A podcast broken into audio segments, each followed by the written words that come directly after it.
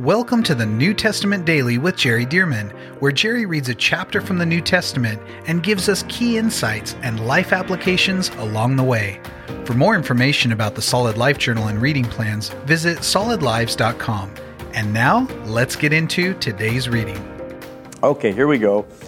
Romans chapter 11, and the Apostle Paul continuing to write, and here's what he says. I say then, has God cast away His people? Now, let me just stop and clarify what he's talking about. When he says his people, he's talking specifically about Jewish people, as we would refer to them, the descendants of Abraham, Isaac, and Jacob. By and large, those people in Paul's day had not embraced Jesus, Yeshua in Hebrew, as being the Messiah that they've been looking for, that was prophesied in the Old Testament. And that's still true today. The vast majority of Jewish people have still not recognized that Jesus is their Messiah. I will tell you that that's a growing population in these last days. There are more and more people, and in fact, there are many Jewish believers, as we would call them, who don't want to profess that they're believers because of the backlash and the persecution that they would receive from other Orthodox or ultra Orthodox Jewish people.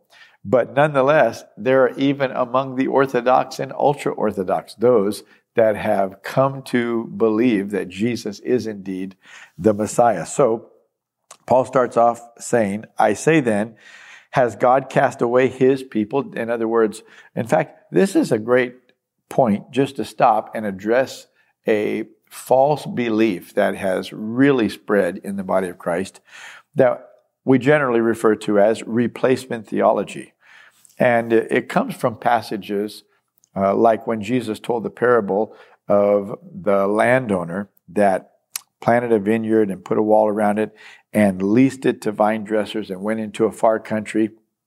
And then after some time, he sent servants and said, go get some of the fruit. And they stoned some of them, beat some of them and such. And finally, he said, I'll send my son. They'll respect my son. And they said, hey, here's the heir, let's kill him. And so they killed the son and such. And then Jesus asked the question, what will the master do to those vine dressers when he comes? And the answer is, well, he's going to really take it to them, and he's going to take the vineyard away from them and lease it to other vine dressers. And see, that parable has been taken to mean by some that, well, God gave the Jews the covenant, God gave the Jews the promises, and God brought the Messiah through the Jews. But because they rejected the Messiah, Jesus, therefore, he took the Messiah, he took the covenant, he took the promises away from the Jewish people, and he gave them to the Gentiles who would believe. And so God has cast away Israel and the Jewish people, and now he only operates with the church, the believers, the Gentile believers in Jesus that have come to faith. Well, so Paul's asking this question. I say then, has God cast away his people? Did God replace his people with the Gentiles who have believed, or we could say the church? That God's not dealing with the Jews anymore. He's not dealing with Israel anymore. He's only dealing with the church. That's replacement theology. However, this passage is one of the many passages in the Bible that tell you absolutely not. God has not just given up on the Jewish people and decided, I'm not going to bring my promises to pass for them. No way. God is a faithful God. He's a covenant God. So watch this. I say then, has God cast away his people? Listen to the answer. Certainly not. That ought to tell you right there, replacement theology, that the church is now the people of God, not the Jews. So even Paul asking this question, I say then, has God cast away his people? See, he's talking about Israel, talking about the descendants of Abraham, Isaac, and Jacob, but he calls them still his people, God's people. And the answer is certainly not. For I also am an Israelite of the seed of Abraham, of the tribe of Benjamin. God has not cast away his people whom he foreknew. Now hold on to those words, whom he foreknew. whom he foreknew. We're talking about the foreknowledge of God, the ability that God has to know the future. So God has not cast away his people whom he foreknew. Now, that provokes my thinking, because in Romans chapter 8, here's what the Bible says. Here's what Paul said. He said, for whom he foreknew, he also predestined to be conformed to the image of his Son. Whom he foreknew, he also predestined. We're going to talk here about people who are predestined, people who are the elect by election. But notice here, God brings up foreknowledge. The Holy Spirit through Paul brings up foreknowledge. So it says, God has not cast away his people whom he foreknew. So let me just finish the sentence. Whom he foreknew would be open to the gospel if he could just give them some grace and give them some help and strength, that they are not wanting to reject the true Messiah. So God has not cast away his people whom he foreknew.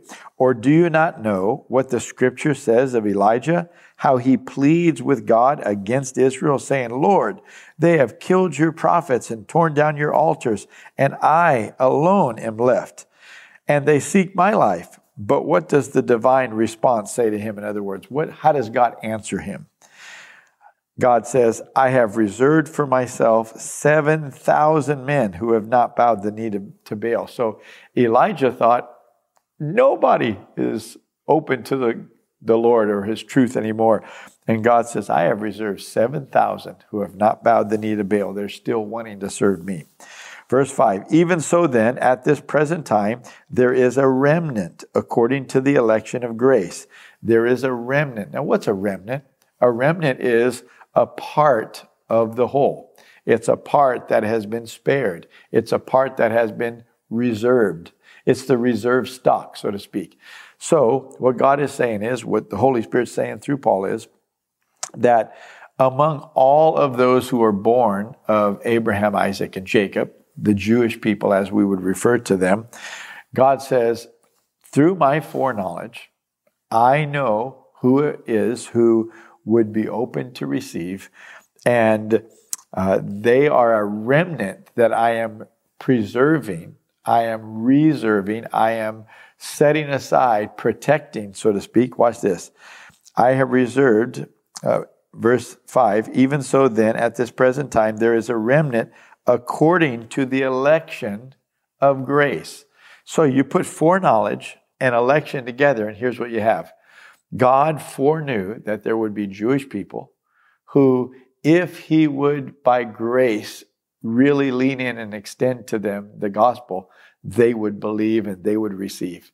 And so what does God do? To keep his covenant, to keep his promise to Abraham, Isaac, Jacob, David, he's leaning in by his grace. And he has elected those whom he foreknew would receive. You still have to receive. He's not forcing the Messiah or forcing salvation on anyone. No, but he foreknew, so he has elected to provide grace to those whom he foreknew so that they might be saved. Can you see that? Okay, verse 6. And if by grace, in other words, if this is happening by God's grace and not because those people are just, you know, seeking him with all their hearts and calling out to him, no. If by grace, then it is no longer of works. Otherwise, grace is no longer grace. And he goes on to say, but if of works, it is no longer grace. Otherwise, work is no longer work. So just a little bit of a word twister there. But the bottom line is he's saying this. He's saying, if God really did foreknow who would receive, if he extended grace to them, and therefore he elected them, he chose them to be the remnant. He chose them to be those of Israel who would absolutely be saved and receive the fulfillment of all the promises of Abraham, Isaac, and Jacob. If God did that by grace, extending that election to them and such, then he said, then it's not by works. They did not just earn it through keeping the law and such. They received it because of grace. And so he says, if it's grace, then it's not works. And if it's works, then it's not grace. You can't purchase a free gift. That's just the way it is. And you can't just have freely something that costs money unless somebody turns it into a free gift, of course. So he's saying, look, it's not because they earned it. It's because God, in his foreknowledge, chose to elect them as the remnant and extend grace to them. And so there will be a remnant of Israel that will be saved, and they will be saved by the election of grace based on God's foreknowledge. So see, that is difficult for people to understand, but that's, I believe, exactly what Paul is pointing out there. Okay, so now verse 7. What then? Israel has not obtained what it seeks, but the elect have obtained it. Notice again, Israel at large has not attained or obtained what it seeks. Well, what is it seeking? He said they're seeking to be righteous by earning it, by keeping the law. And they have not obtained righteousness, what they seek. But the elect have obtained it, and the rest were blinded, just as it was written. So the rest are blinded to the fact that you cannot earn it. Now, the gospel tells them they can't earn it, but for whatever reason, they are just not buying it. They really think you have to keep the law, and because they don't believe, then they continue to do it. So God has, instead of giving them grace, those whom he foreknew would not believe, it says he has given them a spirit of stupor. In other words, that he's given them a spirit to be dumb, to not catch it, to not see it. Eyes that they should not see and ears that they should not hear to this very day. Now, let me just pause and say this. Some people would say, that's unfair of God. Well, remember what we read in chapter 9. It says, who are you to say that God is doing something unfair? Does the clay say to the potter, you're not doing right with me? See, so there's a confrontation that you be careful when you start to say God is unfair. God is more than fair. He's gracious. All of us, the Bible says the wages of sin is death. All of us deserve to die. So any salvation that happens to us is by the grace of God. So lest anybody cry foul or cry that God is being unfair, we have to put things in perspective. God is being very gracious and benevolent. But notice this, God is not being mean to these people. No, God foreknew that these are the people that even if he leaned in with grace, they would not receive. They would not receive. And so instead of leaning in with these people and making them part of his elect that will be saved and leaning in by grace, he instead gave them a spirit of stupor, eyes that they should not see, ears that they should not hear to this very day. And David says, he quotes from King David, let their table become a snare and a trap, a stumbling block and a recompense to them. Let their eyes be darkened so that they do not see and bow down their back always. End quote. I say then, Paul goes on, have they stumbled that they should fall? Certainly not. Have they stumbled? In other words, did these people just trip, and just, hit a rock and trip? And now God's saying, oh, you tripped. I'm just going to sort of push you down and you're going to fall. And he said, certainly not. But through their fall, to provoke them to jealousy, salvation has come to the Gentiles.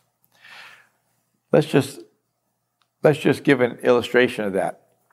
When Jesus came, just Jesus being here as a human being was good. He healed the sick and he taught about the kingdom of God and such. However, he had to die. Well, how did he die? He died because his own people rejected him. And so when Israel stumbled over him, when they got tripped up over him being the Messiah, and turned him over to the Romans, calling for him to be crucified. And even when Pilate was wanting to let him go, it was the Jewish chief priests that were stirring up the Jewish mob, saying, crucify him, don't let him go. If you let him go, you're not a friend of Caesar's. And they were, in essence, blackmailing Pilate. We will tell on you that you are against Caesar if you don't crucify this man.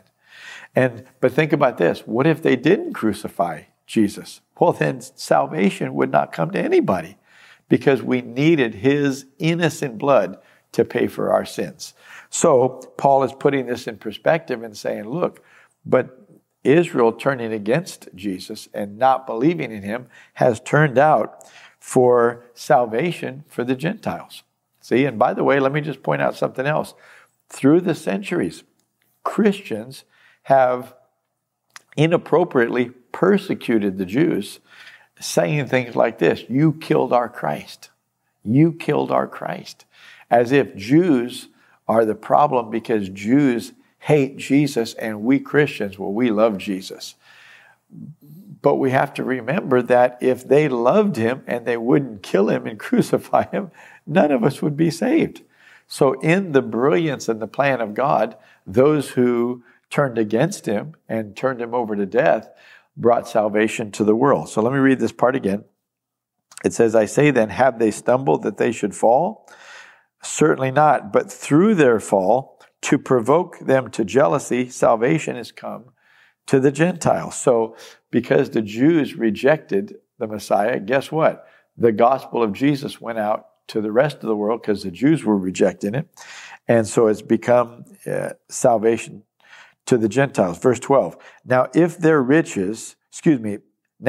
fall is riches for the world and their failure riches for the Gentiles, how much more their fullness? In other words, if them stumbling and falling, tripping over the gospel of Jesus Christ and the reality of Jesus being their Messiah, if them stumbling over it and rejecting Jesus has turned out for salvation to the Gentiles, how much more will their fullness be? How much better will it be if they accept the Lord? Verse 13, for I speak to you Gentiles, inasmuch as I am an apostle to the Gentiles.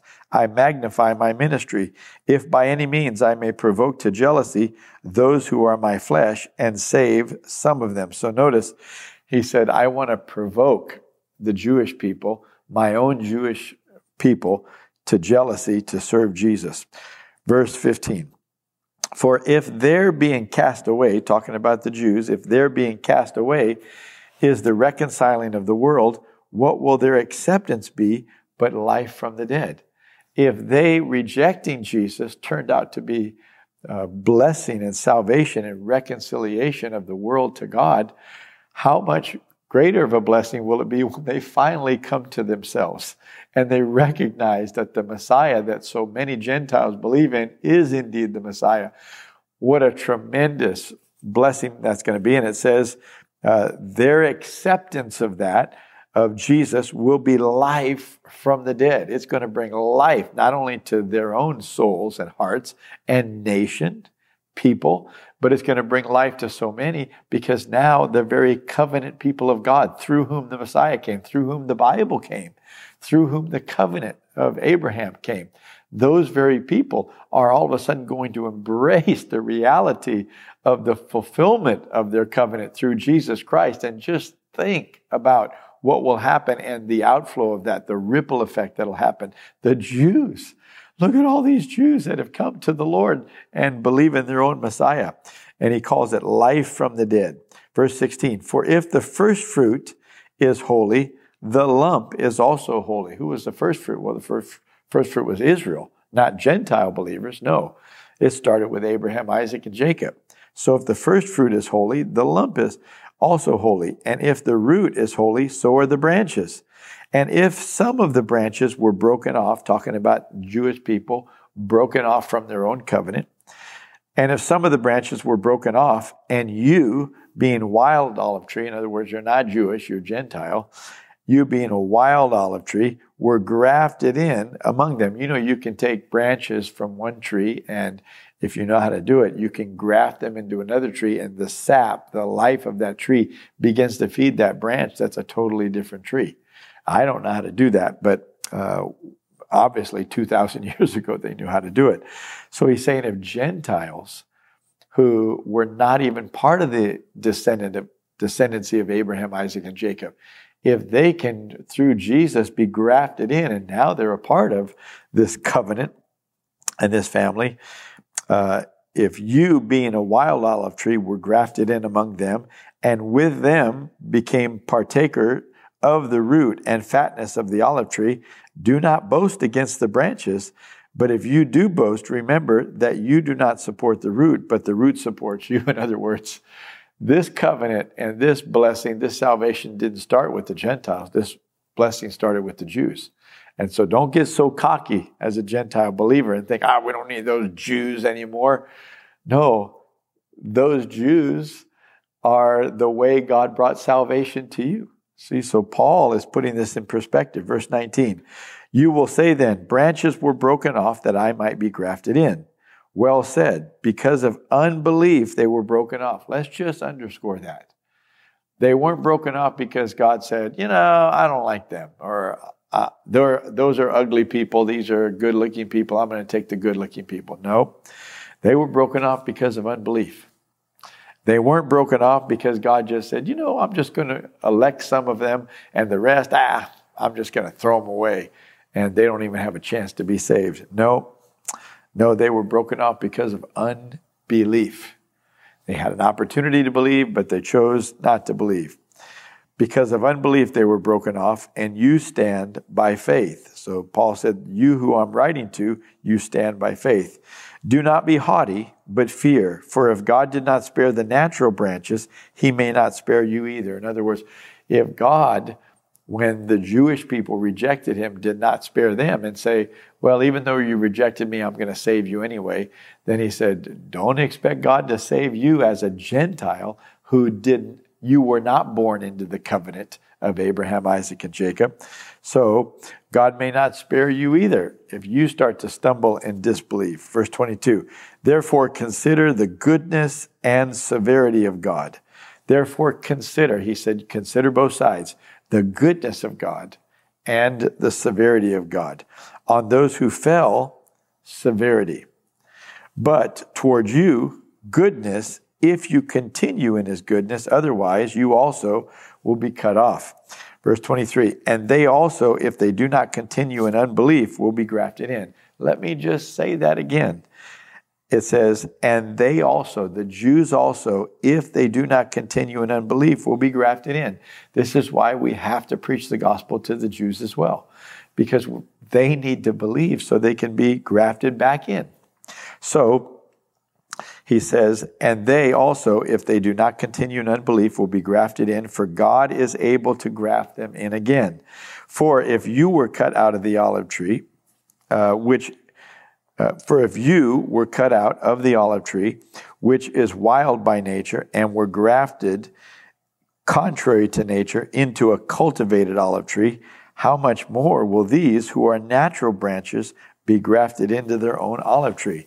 For I do desire, brethren, that you should, be ignorant of this mystery, lest you should be wise in your own opinion, that blindness in part has happened to Israel until the fullness of the Gentiles has come in. So, notice he said blindness has in part happened to Israel until the fullness of the Gentiles has come in. What does that mean? Well, there's still lots of Gentiles that need to be saved. And so there's coming an end of what's called the times of the Gentiles.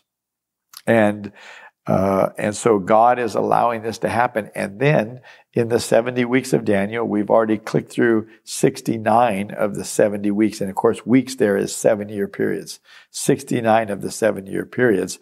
And then since that, when Jesus was crucified, from that point, we've been in the times of the Gentiles. But we're coming to the end of the age where the Jewish stopwatch is going to click on again. And there's one more 7-year period that is going to tick off. And of course, that's the tribulation period. And that is the 70th week of Daniel. Okay, so let's see. Where were we here? For I do not desire, brethren, that you should be ignorant of this mystery, lest you should be wise in your own opinion, that blindness in part has happened to Israel until the fullness of the Gentiles has come in. And so, verse 26, all Israel will be saved. And so all Israel will be saved. Now, what does that mean? This is one of those challenges theologically. I've heard people preach, and I have too. What does all mean? All means all. And so some people would say, see that? Every Jewish believer, every Jewish person is going to be saved. Well, is that true? Because we have prophecies that tell us in the Old Testament that they're not all going to be saved. They're not all going to believe. They're not all going to submit to the truth that the Messiah is indeed the only way of salvation. So when it says all Israel will be saved, as it is written, the deliverer will come out of Zion, and he will turn away ungodliness from Jacob. For this is my covenant with them when I take away their sins. He's not saying every person that's a descendant of Abraham, Isaac, and Jacob will be saved. In fact, in the previous chapter, you remember Paul writes, he says, but they have not all obeyed the gospel. For Isaiah says, Lord, who has believed our report? And he also says, not all Israel are of Israel. In other words, even among the Jewish people to whom God has made a covenant and through whom he has brought the Messiah and the Word of God, even among those people, there are many who will not believe. They will not submit themselves to God and such. But do you remember we read here that God, by his foreknowledge, has extended grace and elected certain ones called a remnant. And so all of Israel will not be a nation that is left out of salvation while all the nations of the world have people, a remnant of their own, to be saved. That God is going to come back to Israel at the end of the age. He's going to open their eyes to the truth of the Messiah, Jesus Christ. And the remnant of Israel will open their hearts to the Lord. They'll be saved, and God will save them during the tribulation period. You remember the 144,000 that their heads were marked? See, this is all part of this. All Israel will be saved. Not every single person, no. But those whom God foreknew, if he leaned in by grace, would accept. God says, I'm electing them to be the remnant because I don't want to lose everybody from Israel just because they're hard-hearted. I want to save as many as I can. This is all by the grace of God, by the way. So all Israel will be saved as it is written. And then the quote, verse 28, concerning the gospel, they are enemies for your sake, but concerning the election, they are beloved for the sake of the fathers. Notice, concerning the gospel, they're enemies. What does that mean? Well, in Paul's day and even today, if you go to the land of Israel, people who are preaching the gospel of Jesus Christ, the Jews, the Orthodox, and that would include those in parliament, want to shut them down. They're enemies to the gospel of Jesus Christ. So concerning the gospel, they are enemies for your sake, but concerning the election, they are beloved for the sake of the fathers. Concerning those whom God by his foreknowledge has elected to be saved and to receive the fullness of their own covenant, who is Jesus, the Messiah, but according to the election, they are beloved for the sake of the fathers. What does that mean, for the sake of the fathers? God made a covenant with Abraham to bless his descendants. And so by God fulfilling this and saving a remnant of the descendants, it is for the sake of the fathers. Verse 29, for the gifts and the calling of God are irrevocable. That's talking specifically about Israel and the Jewish people. That God, his gifts and his calling upon them is irrevocable. So replacement theology is wrong. God is not revoking his gifts and not revoking his calling upon Israel. For, verse 30, as you were once disobedient to God, yet have now obtained mercy through their disobedience, even so these also, having been disobedient, that through the mercy shown you, Gentiles, they also may obtain mercy. For God has committed them all to disobedience, that he might have mercy on all. Oh, the depth of the riches, both of the wisdom and knowledge of God. How unsearchable are his judgments, and his ways past finding out. In other words, Paul is acknowledging as he's writing, oh man, the mystery of God, God's ways, his insight into how all this works and why it has to work this way, he says is unsearchable. It's amazing. For who has known the mind of the Lord, or who has become his counselor? Obviously, nobody. or who has first given to him, to God, and it shall be repaid to him.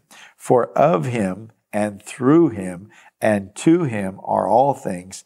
To him be glory forever and ever. Amen. Paul just ends the chapter putting that into perspective, like, don't try to tell God he's doing right or wrong. God's ways are so thorough, so extensive, and so precise. Just listen to him and let him teach us his ways, because his ways are always right. Well, that's chapter 11. It is a challenging passage, but a good one. I'll tell you, I'll see you tomorrow for chapter 12. Thank you for joining us for the New Testament Daily with Jerry Dirmann. And thank you to those of you who have partnered with Solid Lives to help get this daily podcast and other resources like it to thousands of people around the world. If you would like to partner with Solid Lives, visit solidlives.com/give. To find out more about the ministry of Solid Lives, how you can be a part of this church planting and disciple-making movement, or for more great teachings and resources by Jerry, visit solidlives.com. We also want to invite you to check out Jerry's other podcast called the Jerry Dirmann Podcast. Here, Jerry shares with us at least weekly from God's Word, challenging us and equipping us to fulfill the amazing plan that God has for our lives. You can find links to this podcast as well as Jerry's YouTube channel online at solidlives.com. Thank you again so much for joining us, and we'll see you right here tomorrow as we jump into the New Testament Daily with Jerry Dirmann.